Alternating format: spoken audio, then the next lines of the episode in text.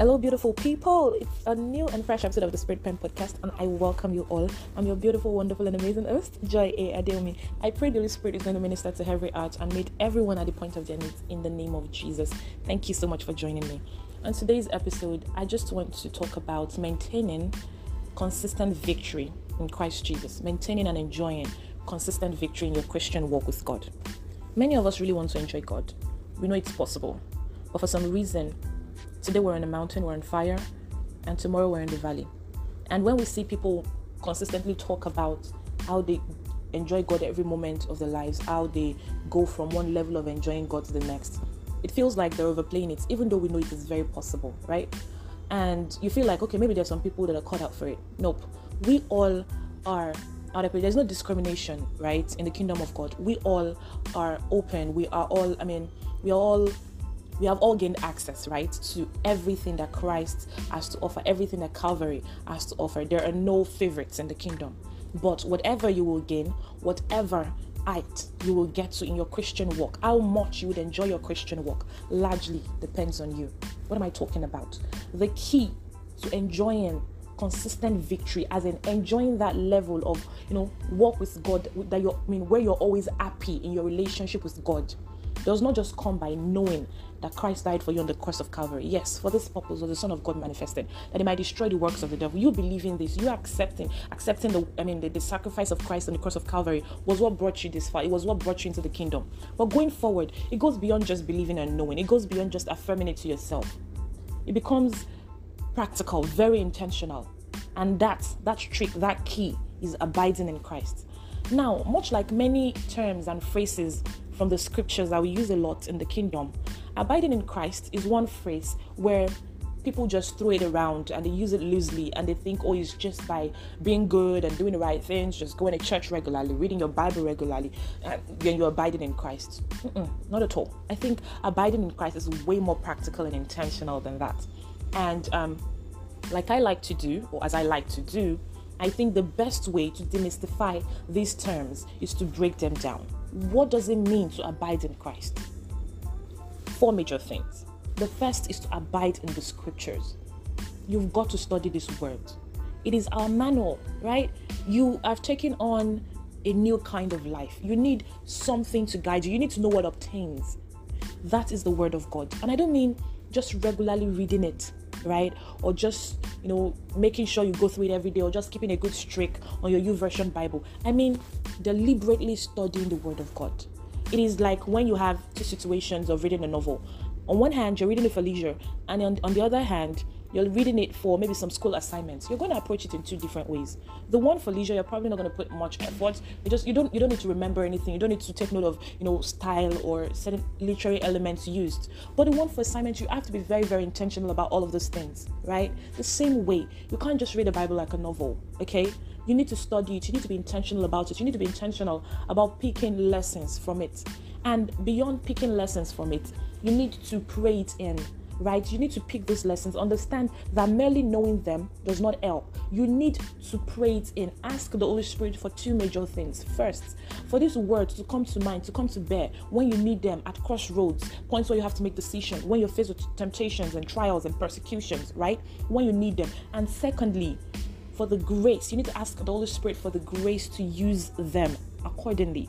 Now, when the Bible says to let the word of God dwell in you richly, this is what it is talking about, not necessarily memorizing it. And this brings me to a very interesting Instagram reel I found on my friend's page at Pemki. Uh, handle is P M K I it would be so nice if you can read, you know, you know, go through that reel and read a caption on that about where she talked about, you know, memorizing the word of God versus internalizing the word of God. They're two different things, right? Memorizing it does not just give you, you know, what you need. Internalizing it, praying it in, making sure that it is useful, or it comes in handy in the future is what matters. And this is the first and foremost key to abiding in Christ, knowing God's mind. If you don't know the word of God, you can't know God's mind. God's mind, God's will, God's promises for you are in the scriptures. The second one is abiding in prayers. See, how? How do you want to do it? How do you want to have a relationship with somebody you do not communicate with? It doesn't work. It would never ever work, right? The level of intimacy you have with a person is directly proportional to how well and how much you communicate with a person. How do you want to grow if you do not pray How do you want to know God's will if you do not pray? How do you ask God to help you if you do not pray? The old, you know, I, I like to say the whole point this podcast is becoming better versions of ourselves every day. In fact, the former name was A Better You with Spirit Pen before I shortened it to the Spirit Pen podcast. How do you become a better version of yourself every day if you do not pray? I thought we all agreed that we can't do this by ourselves. I thought we all agreed that it's not by our power, but by the Spirit of God. So if you do not create a daily, you know, a habit of praying daily, how do you grow? How do you win? It just doesn't make sense. And I think the problem many people have with developing a beautiful and consistent prayer life for consistent victory in Christ is that you think you just need to jump right into one hour. I think in one of the earliest um, podcast episodes I did in the first season, this was one of the major things I talked about prayer. See, it is not the it becomes a chore or a routine when you're trying to build your prayer life from the scratch and decide to start with one hour.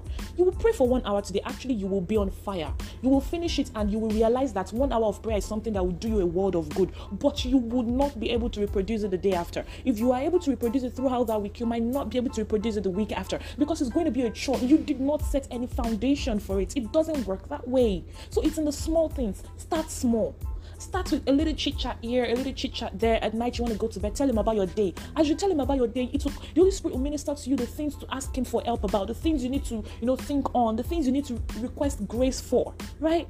In the middle of the day, crazy things are happening, and you just can't handle it by yourself get into the restroom and just talk to him right you're in the middle you know you're at crossroads don't don't save it for one hour you know at night say it there and then build that relationship where you can talk to him at any point in question anywhere in any situation little by little. And before you know what is happening you're carving out that time. It has to be intentional of course but because you are getting into that habit already you want more time with him. And then you are carving out one hour not because not just because you have to but because you want to. This is how you get into the habit of praying in season out of season and without season. Don't don't don't belabor yourself by trying to start, you know, with two hours, three hours, six hours. You can't sustain it if you do not have a foundation of communicating with Him in the small things, in no little patches praying for long hours should be something that comes as a result of you you know growing from small prayers because you you want to you, you, you yearn for a deeper experience a longer you know more stretched experience with him. It's like meeting a new person. At first you guys are probably just chatting every now and then. You're enjoying each other's vibes. Before you know what you're constantly in each other's dms throughout the day. That is the way it works. And before you know what you guys are on phone and you're talking for two three four hours. It seldom starts that way on the spot. So i think you shouldn't try to you know belabor yourself or make things hard for yourself. Start small and then you can grow. And before you know what, you're doing you know, those one hour, two hours, and all of that. But for starters, just keep Him in every aspect of your day. That is the way to truly win and enjoy God. And this is closely linked, it's pretty much the same thing actually, with nourishing your, your relationship with the Holy Spirit, right? praying is pretty much you nourishing your relationship with the Holy Spirit. Because when you pray to God and you're like, I need help, who is going to grant that help to you? It's the Spirit of God, right? The Spirit of God is the medium through which the, through which God, you know, helps our infirmities. So what I mean by nourishing your relationship with the Holy Spirit is now you've asked for help, you've asked for direction, you've asked for you've asked for whatever you need. Now the Holy Spirit is ministering to you. You can't you can't throw that in the bin, right? The way you nourish your relationship with the Holy Spirit is to be sensitive. Know when He is talking to you, and you only build that by constantly, you know, recognizing His voice and obeying, right? If He tells you do this, you already requested for help. Just obey. That is the way you nourish your relationship with the Holy Spirit. And before you know what, He is in everything you do, literally everything, even to what you think are the silliest things. He is there. Nourish your relationship with the Holy Spirit. I call Him our unfair advantage when you have the Holy Spirit and you're sensitive to His voice and you constantly obey His voice, I tell you, there's so many ditches, so many setbacks, so many roadblocks, so many unnecessary mistakes you're going to avoid that the next, the person next door who does not have a relationship with the Holy Spirit will encounter. It's going to make your life easier, not rosy, not easy, but easier. It's, it's it is our unfair advantage, like it is our biggest advantage.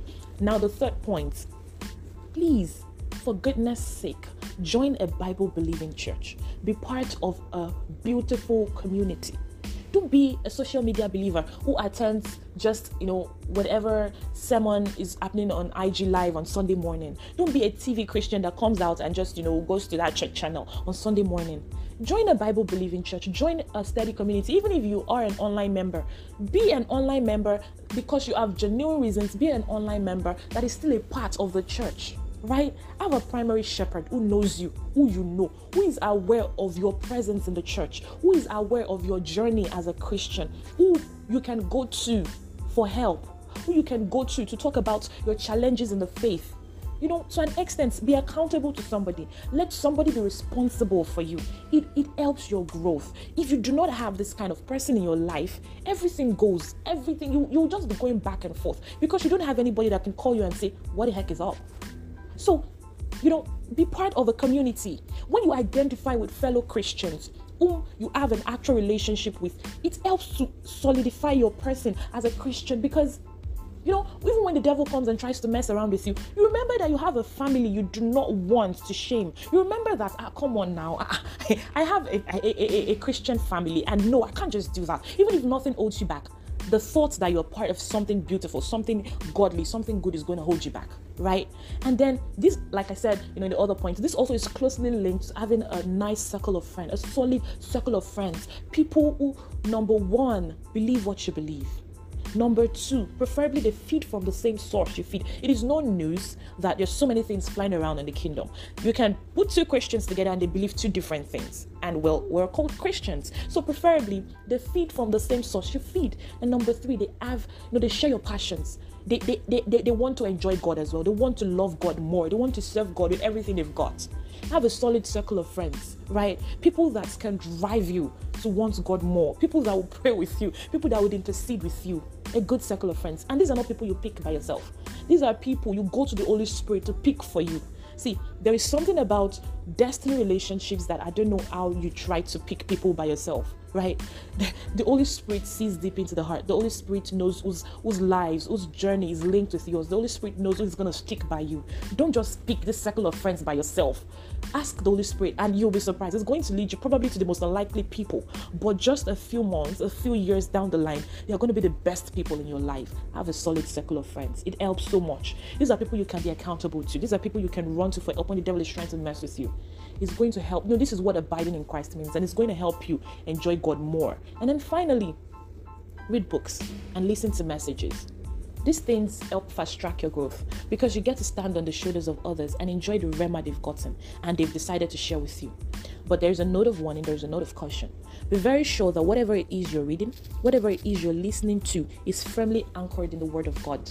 You do not want, in the name of fast tracking your growth, to you know get down the wrong path. So know your authors, know what they stand for, know what they represent. Make sure that you're fact checking what you're reading, fact checking what you're you're you're, you're listening to, and you know how to fact check is you going back to the first point, abiding in the scriptures. You need to know what the Word of God has said, what the Word of God says, and you need to know what the Word of God is capable of saying, no matter what the translation is. You need to know when it is the Word of God and when it is something different.